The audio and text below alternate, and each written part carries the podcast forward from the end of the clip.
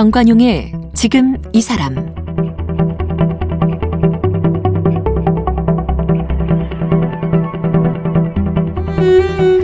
여러분 안녕하십니까 정관용입니다.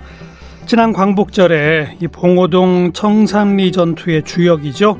대한독립군 총사령관이었던 홍범도 장군의 유해가 돌아왔죠. 봉오동 전투 101년 만이고요. 어, 1943년 75세로 돌아가신 지 78년 만입니다. 그 유해는 대전 국립 현충원에 안장됐죠. 그런데 그 안장된 위치 주변에 친일 반민족 행위자들이 몰려 있어서 논란이 되고 있습니다. 독립유공자와 친일 반민족 행위자가 함께 묻혀 있는 상황, 국립묘지법 개정하자 이런 목소리도 높아진 그런 상황이죠. 역사 만화가로 유명한 박시백 화백이요. 민족문제연구소가 만든 친일 인명사전에 수록된 4,389명 가운데 150명을 추려서 만화 친일파 열전을 펴냈네요. 제대로 된 기억이 곧 친일파 청산이다라고 말하는 박시백 화백 오늘 만나보겠습니다.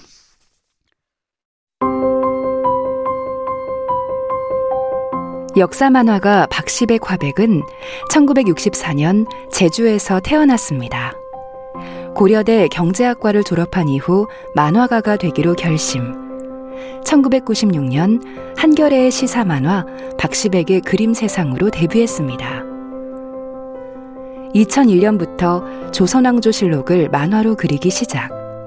2003년 박시백의 조선왕조실록 첫 권을 출간했고 2013년 20권의 책으로 완간했습니다.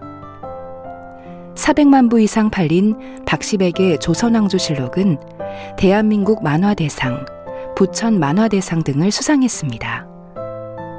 7년여에 걸쳐 쓴 역사 만화 35년은 우리나라가 일본에 강제 병합된 1910년부터 1945년 해방까지의 역사를 다룬 작품으로 작년에 완간됐습니다. 지난해 제14회 임종국상 문화부문을 수상했습니다. 최근 친일파를 전면으로 다룬 만화 친일파 열전을 출간했습니다. 박시배 화백 어서 오십시오. 네, 안녕하십니까. 예. 일제 시대를 다룬 그 7권짜리 35년 펴내신 게 얼마 전이죠? 네, 작년 이맘때쯤이었습니다. 그때 저희 프로에 모셔서 말씀드린 네네. 바 있는데 그 일제 시대 다룬 35년에 친일파들이 다 등장하잖아요. 아, 그렇습니다. 근데 이번에 별도 이걸 작업하신 이유는 뭐죠? 어, 우선 이제 민족문제연구소 측의 제안도 있었고요. 그리고 실제 제가 35년 작업에서 주안점을 두었던 게 어, 일제강점기의 역사 자체와 그리고 독립운동의 역사 또 친일 부역의 역사를 같이 다루는 예, 것이었거든요. 예. 근데 이제 이게 일곱 권이라는 양이 좀 방대해서 그런지 아무래도 좀 접근이 쉽지 않은 것 같아서 음. 친일파들만 따로 발췌하고 편집해서 좀 보강하면은 음, 괜찮 의미 있는 작업이 되지 않을까라는 예. 생각이 들어서 이번에 작업하게 됐습니다. 그런데 민족문제연구소가 그 친일파 사전을 펴낸 것도 오래됐고 네네. 거기에 들어갈 사람을 어떻게 고를 것인지 논란도 참 많았었고. 맞습니다. 그래서 어쨌든 4,300여 명 이렇게 선정된 거잖아요. 네네. 그 가운데 또 150여 명을 추린다? 네네. 이거 쉬운 일이 아닐 텐데요. 아, 사실 이제 4천여 명의 그, 그 사람들도 하나같이 정말 나름 쟁쟁한 친일파들이거든요. 예. 어, 그 중에서 다시 추리다 보니까 아무래도 우리 귀에 익숙한 사람들이 우선 등장하게 되고 그 외에도 좀 덜 알려진 사람들인데 어, 친일의 그 행적이 좀 어, 컸던 그런 음. 사람들을 중심으로 해서 추렸습니다. 박화백이 임의로 고른 거예요? 아니면 어떤 무슨 뭐 선정위원회가 있었던 거예요? 아, 그런 건 아니고요. 예. 우선은 제가 선정을 했고 음. 그리고 이제 민족문제연구소와 의논해서 좀 더 추가받을 사람 정도를 좀 얘기 듣고 해서 아, 그렇게 결정이 됐습니다. 아무래도 친일의 행적이 더 중하고 엄한 사람들 위주로 골랐겠죠? 네네. 어, 만화로 친일파만 단독으로 다룬 책은 이번이 처음 아닌가요? 글쎄요, 뭐 제가 조사를 해보지 않아서 어, 단언할 수는 없는데 음, 이렇게 여러 친일파들을 한데 모아서 펴낸 건 아마 처음인 것 같습니다. 음, 그 독립운동가들을 다룬 만화책은 여러 개 있잖아요. 그렇죠. 요 사이에도 꽤 나오고 있고요. 그죠. 네네. 그런데 친일파만 따로 다룬다. 뭐 아까도 잠깐 언급하셨습니다만 35년 일제 시대를 다룬 작업하시면서 독립운동과 친일파를 다 동시에 다뤘다. 네네. 그 그, 그 이유가 있죠. 아, 아무래도 그 독립운동가들이 그와, 그와 같은 노고에 기초해서 해방 이후에 우리 사회를 건설하고 예. 하는 데서도 주류로 그 자리를 잡았다면 모르겠는데 다 아시다시피 이제 우리 현대사는 그러지를 못했지 않습니까? 그리고 오히려 이후에 이제 독립운동가들이 많이 외면되고 친일파들이 오히려 역사의 주류로 등장하는 그런 시절을 쭉 겪어왔는데 어, 이제 와서 친일파들을 제대로 알린다라고 하는 것 자체는 그 자체로 또한 독립운동가들을 바로 알리는 예. 작업의 일환이기도 하다라는 생각이 들어요. 어. 왜냐하면 물론 독립운동가들은 그들대로 알려야겠지만 아, 동시에 이제 이와 같은 그들과는 전혀 다른 견지에 서서 활동했던 사람들을 같이 알림으로 해서 더 우리가 어, 독립운동가들이 얼마나 어려운 환경 속에서 정말 모든 것을 걸고 싸웠다라고 하는 걸 네. 어, 제대로 인식할 수 있지 않을까 생각이 음. 듭니다. 역사적으로 독립운동가를 기리기 위해서라도 친일파를 제대로 알아야 한다. 그 말씀이고. 네네. 또 사실 언급하신 것처럼 우리가 뭐, 뭐 프랑스나 뭐 이런 유럽 국가들하고 비교해 보면 어, 우리가 친일 청산을 못했잖아요. 못했죠. 그 친일 청산을 못했 못한 이유의 핵심은 어디 있다고 보세요? 어, 일단 당시로 말한다면은 이승만 정부 자체가 어, 친일파 세력들을 자기의 중요한 어, 우군으로 확보한 상황이었고 그래서 반민특위가 등장하면서 이승만 대통령이 굉장히 방위 공작을 많이 펴거든요. 또 이제 이승만을 지지하는 당시 이제 경찰이라든가 이런 층들이 워낙 친일파들이 그야말로 소굴이라고 할 수 있는 데다 보니까 어, 이들이 이제 격렬하게 반대하면서 사실상 반민특위 활동이 거의 무산됐고 그리고 어, 전쟁 이후를 거치면서는 반공이 너무나 튼튼한 음. 어, 모든 것을 지배하는 어, 원리로 자리 잡다 보니까 친일파 청산 얘기는 사실상 거의 없었던 것 같아요. 예. 네. 근데 나중에 이제 그 임종국 선생 같은 분들이 친일파에 대한 연구들을 꾸준하게 해오고 그 후학들에 의해서 민족문제연구소가 친일민명 사전을 내 만들어서 펴내고 이때부터 오히려 그러니까 한 50, 60여 년이 지난 이후부터 예. 본격적으로 예. 친일파 청산에 대한 아주 구체적인 이야기들이 나올 수 있지 않게 됐나 이렇게 생각이 듭니다. 방금 뭐 경찰 언급하셨습니다만 해방 이후에 경찰 조직의 뭐한 80% 이상이 일제 시대 순사 경찰이었던 사람이 그대로 이 되지 않았어요. 아, 그랬죠. 경찰뿐 아니라 관료 조직의 상당수가 일제 시대 관료 조직을 그대로 이어받았잖아요. 네, 맞습니다. 그렇게 된 이유는 뭘까요? 사실 독립운동가였던 이승만 정부인데도 네, 네, 네. 아, 이승만 정부 출범하기 전부터 그랬죠. 그렇죠. 미군 그, 정부터 그런 거죠. 맞습니다. 맞습니다. 일단 원인은 이제 분단에서 찾아야 할 것 같은데요. 분단. 어, 남쪽에 남쪽을 이제 어, 관장하게 된 미군정의 경우엔 사실 미군정은 이제 2차 대전 과정에서 태평양 전쟁 과정에서 일본을 패망시킨 이후에 어떻게 일본을 끌고 갈지에 대한 연구는 굉장히 많이 했는데 우리에 대한 연구는 거의 없다시피 했단 말이죠. 네. 그래서 찾아고 나서 보니까 어, 이 나라를 도대체 어떻게 해야 할지도 모르겠고 다만 어, 미군정이 생각했던 중요한 것 중에 하나는 반공적인 정부를 세워야 한다라고 하는 생각은 분명했던 것 같아요. 예. 어, 그래서 일단 이제 손쉽게 같이 어, 손잡고 일을 시킬 수 있는 기존의 총독부 관리들이라든가 음. 친일파들을 어, 그대로 온준시키기 시작을 했고 더 나아가서 또 친일파는 친일파들대로 이들 중에 이제 고위층이나 인텔리들 같은 경우엔 미국에서 유학했거나 이런 사람들이 되게 많아서 영어도 잘 알고. 그렇죠. 네네. 그래서 미군 정과 아주 합이 잘 맞았다라고 할 수 있겠죠. 그러니까 미국 입장에서는 그가 친일파였는지 일제시대 관료였는지 보다 네. 그냥 그 한국을 제대로 자기들이 이렇게 통제하는데 효과적이고 효율적으로 쓰일 수 있느냐. 아, 그렇죠. 그것만 생각한 거겠죠. 거기다가 반공적인 정부를 서는 게 낫다라고 하는 생각이 음. 깃들어진 것 같습니다. 네. 그리고 이제 이승만 정부까지로 이어지면서 반민특위도 해체가 되고 네. 뭐 이러다 보니 뭐 친일 청사는 지금도 안 됐다. 심지어는 친일파들의 그 잔재가 한국 현대사 전체의 주류 세력으로 뭐 등장했다 이런 주장까지 나오는 거 아닙니까? 네, 맞습니다. 그 점은 어떻게 생각하세요? 어, 사실상 45년, 48년 정부 수립 이후에 물론 당시에 이제 뭐 어, 내각의 이시영 뭐 선생이라든가 또는 무슨 어, 지청천 장군이라든가 등등의 많은 독립운동가들이 없었던 것은 아니나 그 권력의 핵을 이루었던 특히 권력기관 군이나 경찰 말씀하신 대로 이제 관료들 예. 이들은 대부분 이제 친일파들이 고스란히 장악하면서 예. 몇몇 상징성을 띈 독립운동가들 제외하고는 사실상 친일파 정부라고 어, 하는 게 맞을 것 같아요. 음. 근데 그들이 계속해서 권력과 어, 어떤 사회적 지위와 재산과 이런 것들을 확보하다 보니까 그 후예들이 계속해서 나라를 어, 좌지우지하게 된 상황이 상당 기간 이어져 온 게 아닌가. 네, 그렇게 봅니다. 그러다 보니 독립운동가들을 우리가 제대로 기리지 못했고. 아, 그렇습니다. 독립운동 하신 분들의 후손들은 참 어렵게 살게 되고. 맞습니다. 맞습니다. 뭐 그랬던 거 아닌가 싶어요. 음. 요번에 이 작업을 이렇게 쭉 하시면서 보니까 친일파들도 이렇게 종류가 있습니까? 뭐 좀 이렇게 구분해 볼 수 있을까요?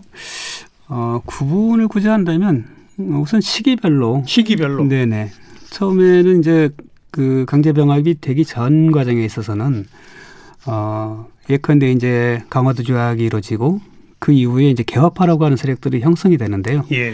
어, 이들 중에서도 가장 급진적인 세력들이 이제 우리가 국사교과서에서 배우는 갑신정변을 주도하지 않습니까? 그렇죠. 네, 이 갑신정변의 주도자들이 굉장히 뜻은 빨리 어, 이 나라를 빨리 근도화시키고 개화시켜야 하지 않은 어떤 우국충정에서 출발한 것은 맞으나 예, 예. 어, 일본에 대한 지나친 선망과 기대 이런 것들이 결국은 어, 일본의 기대서 뭔가 해보려고 하던 것들이 결국 실패로 돌아갔고 아. 어, 그리고 나서도 계속해서 친일파의 길을 갑니다. 그래요. 아무래도 일본에 대한 그런 선망 그리고 또 일본의 어 일본의 그 망명 가서 생활하다 보니까 예. 더욱더 일본에 대한 사고를 갖게 된 게 아닌가 싶은데요.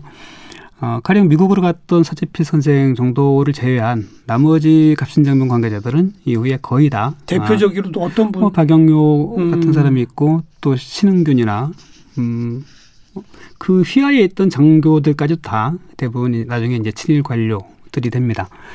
어, 그리고 이제 갑신정변 이후에는 뭐 다시 이제 개혁파들이 이제 러일 전쟁 이후에 벌어지고 하는 상황들을 보면서는 이제 자강 운동이라고 하는 걸 펴나가거든요. 자강 운동. 예, 예. 우리의 힘을 키워야 한다. 그렇죠. 애국 개몽 운동, 예. 자강 운동 이런 걸 펼쳐나가는데 이 사람들이 생각이 당시에 이제 서구 제국주의 세력들이 퍼뜨렸던 사회 진화론이라고 하는 음. 즉 진화론처럼 이 나라와 나라와의 관계라고 하는 것도 적자 생존, 약육강식의 논리가 지배하는 것이다라고 하는 걸 어. 당연시하는 생각들을 갖게 됩니다.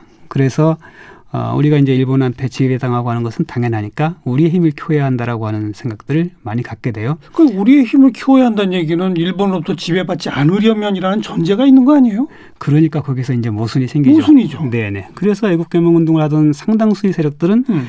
어, 나중에 뭐 1907년 군대선 이런 것을 겪고 나서 본격적으로 망명해서 독립투쟁의 길을 가게 됐고 예, 예. 남아 있는 세력들은 어, 국내에서 이제 친일의 길을 가게 되는. 그게 좀 이상하네요. 그러니까 자강 그리고 애국 계몽 해야 네네. 되는데 아 그 결과 우리 실력이 없으니 일본에 의지할 수밖에 없다 이런 건가요? 그러기도 하고 저렇게 강한 일본을 어. 우리 힘으로 어찌할 수 없다라고 하는 즉 약육강식이 세계에서의 어떤 지배 원리인데 어. 우리 같이 약한 존재가 일본과 같은 강국과 싸워 이긴다거나 하는 건 상상할 수 없었던 것 같아요. 네, 네. 그게 이제 초기에 친일파라고 볼 수 있겠네요. 네 네. 네. 초기 친일파. 네네. 음. 그러다가 이제 을사조약 때부터 본격적인 우리가 매국노라고 지칭되는 이완용을 이시한 이런 어, 세력들이 등장하게 됩니다. 예. 이들도 처음에 을사조약 당시에는 다 같이 처음에 반대 입장을 표명합니다. 뭐 고종휘하, 이하, 이제 이성, 이완용이든 누구든 다 반대를 하는데, 어, 다만 이제 마음에 있어서는 어쨌든 이건 이쪽으로 갈 수밖에 없다는 생각을 다 하고 있었거든요. 어. 그래서 끝까지 반대한 사람이 있는가 하면 이제 적당한 빌미만 주어지면은 얼마든지 이제 동의할 수 있는 사람들이 있었는데 예. 이완용 같은 사람이 그 선두에 서는 경우가 되죠. 어, 예컨대 이제 이 조항 이왕 만약에 조약을 하게 될 경우를 가상해서 조약 몇 개를 좀 손보는 게 낫겠다 이런 음. 식의 제안을 하면서 어, 이토 히로부미한테 물꼬를 열어준 사람이거든요. 네. 그래서 굉장히 이쁨을 받게 되고 그 이후에는 뭐 당신 학부 대신이었는데 이후에 계속해서 총리 대신을 맡으면서 정미칠 조약이든 나중에 강제 병합 조약이든 음. 이것을 다 주도하게 되죠. 네. 이때 우리가 그, 이제 그 이완용의 백그라운드는 어떻게 돼요? 그 아까 말씀하신 갑신정변 그쪽 파들하고도 가까워요? 좀 다릅니다. 그쪽하고 다르죠? 예, 이 사람도 굉장히 하여튼 뭐 이 세상에 어, 기회주의적인 처사가 능한 사람이지 않았나 싶어요. 어. 왜냐하면 젊었을 때 유영재단이 처음 생겼을 때 거기서 먼저 영어부터 배우고 예. 그리고는 곧바로 미국으로 건너가서 어, 거기에 이제 외교관으로 주재 외교관으로 몇 년 일을 하게 됩니다. 음. 어, 그리고 나서 들어온 다음에 굉장히 이제 출세해서 이제 뭐 대신급의 역할을 맡게 되는데요. 처음엔 이렇게 친미파로 아마 출발을 하게 네. 되죠. 네. 그러다가 어, 고종이 이제 러시아 공관으로 피신하는 아관 파친이라고 하는 걸 주도하면서 다시 친러파가 되었다가 음. 어, 그러다가 이제 저, 러일 전쟁에서 러시아가 지는 것을 보고는 이제 본격적으로 친일파로 어. 어, 돌아서게 된 케이스라고 할 수 있겠죠. 네. 그리고 일본 측에서도 그 이완용이나 이런 사람들을 돈이나 뭐 이거를 굉장히 회유를 했죠. 뭐 작업을 많이 했겠죠. 어, 뭐 그 자기도 받고 그러지 않았습니까? 그건 나중에 이제 병합이 되고, 되고 나서, 나서, 병합이 되고 나서 일본 측이 이제 조선 귀중량이라고 하는 걸 만들어서 75명한테 자기를 수여합니다. 음. 어, 은사금이라고 하는 것도 내리고. 근데 이제 이 자기가 어찌 보면은 그들로서는 음, 당연한 게 이제 총독부가 꾸려지게 되면서 그 이전에 우리나라의 대신이라든가 이런 것들 자리들은 더 이상 쓸모가 없어지지 않습니까? 그렇죠. 그래서 이제 자리를 잃게 된 고관 대작들 그리고 어, 종친이라든가 이런 사람들을 달래는 의미에서 어, 귀족의 자기를 주고 그 외에도 이완용처럼 이제 물론 이완용은 뭐 고관 대작이기도 했습니다만은 어, 적극적으로 합병 과정에서 공이 컸던 이들 어, 그들에게도 자기를 내리고 예. 그 외에 따로 특별하게 포섭해야겠다 싶은 사람들도 선정해서 어, 70여 명한테 자기를 내리게 되죠. 음. 자, 그러니까 이제 갑신정변 그 파들, 그 다음에 한일 병합 과정의 주도 역할을 하는 사람들, 또또 그 다음에는요.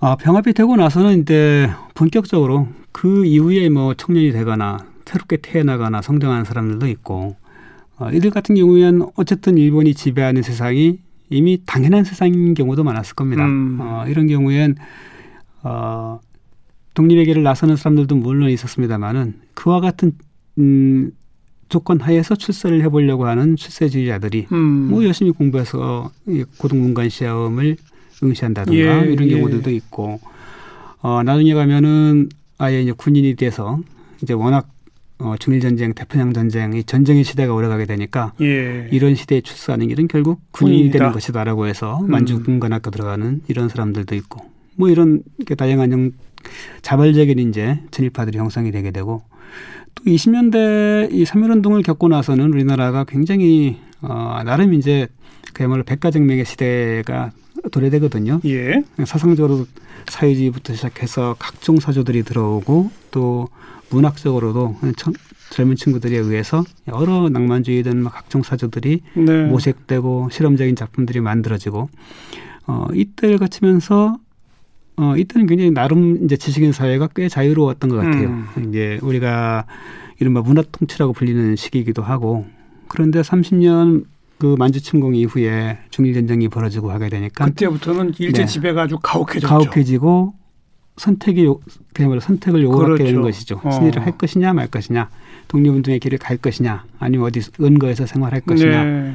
이런 선택의 기로 앞에서 대부분의 명망 있는 문학가, 예술가, 뭐 인텔리 등등이 음. 이제 친일의 길을 가게 된 것이 현실이었습니다. 네, 크게 봐서 그러니까 이제 전기 친일파, 그 다음에 이제 후기 친일파 이렇게 나누면 네. 그래도 후기 친일파는 초창기에는 뭐 민족 자주성 이런 주장도 많이 하고 하던 분들이 네, 네, 네. 30년대 중후반 되면서 이렇게 변하는 경우가 많잖아요. 많이 있었죠. 어찌 보면 그래도 그 후기 그분들은 조금 이해가 되는 거 아니에요? 이제 일제 지배의 역사가 그게 지금 벌써 20년, 30년 이렇게 돼가는 시기니까. 네네네. 네, 아, 이제는 정말 어쩔 수 없다. 뭐 이런 어떻게 생각하세요? 뭐 그런 측면이 없지는 않습니다만 저는 오히려 그 시대의 친일파들이 더 이제 가혹하게 어, 평가를 내려져야 한다고 보는 게 그래요? 왜냐하면 이제 본격적으로 태평양 전쟁에 접어들면서 이때의 친일파들은 어, 그야말로 우리 청년들을 전장으로 내보내는데 맞아요. 적극적으로 나서고 선동하고 어. 글을 쓰고 이렇게 한다는 말씀이죠. 어, 때문에 이것은 이제 자신의 어떤 안위를 위해서라고 우리가 넘어갈 수가 없는 자신을 위해서 남을 팔아버리거나 이제 동족을 배신하는 이런 형태이기 때문에 아무리 시대가 어묵했다 손치더라도 예. 그들을 이해해줄 수 있는 차원은 아닌 것 같습니다. 음. 자, 어찌 보면 그 선택의 기로에서 친일을 하지 않으면 생존 자체가 위태로울 수 있고 본인의 네네. 그 다음에 그 당시에 친일을 요구받은 행동 자체가 일본이 승리해야만 이 지배 구조가 유지가 되니까 그렇죠. 일본이 승리하기 위해서는 군이 강화돼야 되고 네. 그러다 보니 그런 얘기를 안 할 수 없고 뭐 이랬던 거 아닐까요? 승리할 거라는 확신을 가졌던 세력들도 많죠. 그러니까요. 그러니까 특히 30년대 중일 전쟁에서 막 승승장구하고 특히 태평양 전쟁 초기에는 이제 진주만 공습이 성공하고 예. 뭐 인도네시아, 버마 다 점령했다라고 하니까 실제 그때까지 망설였던 또는 뭐 사회주의 진영에 있었던 사람들 중에서도 상당수가 전향을 해서 음. 정말 대동아 공영권을 주창하고 예. 이런 길로 나서게 되죠. 그러니까 어 우리가 뭐 물론 이해는 할 수 있는 거죠.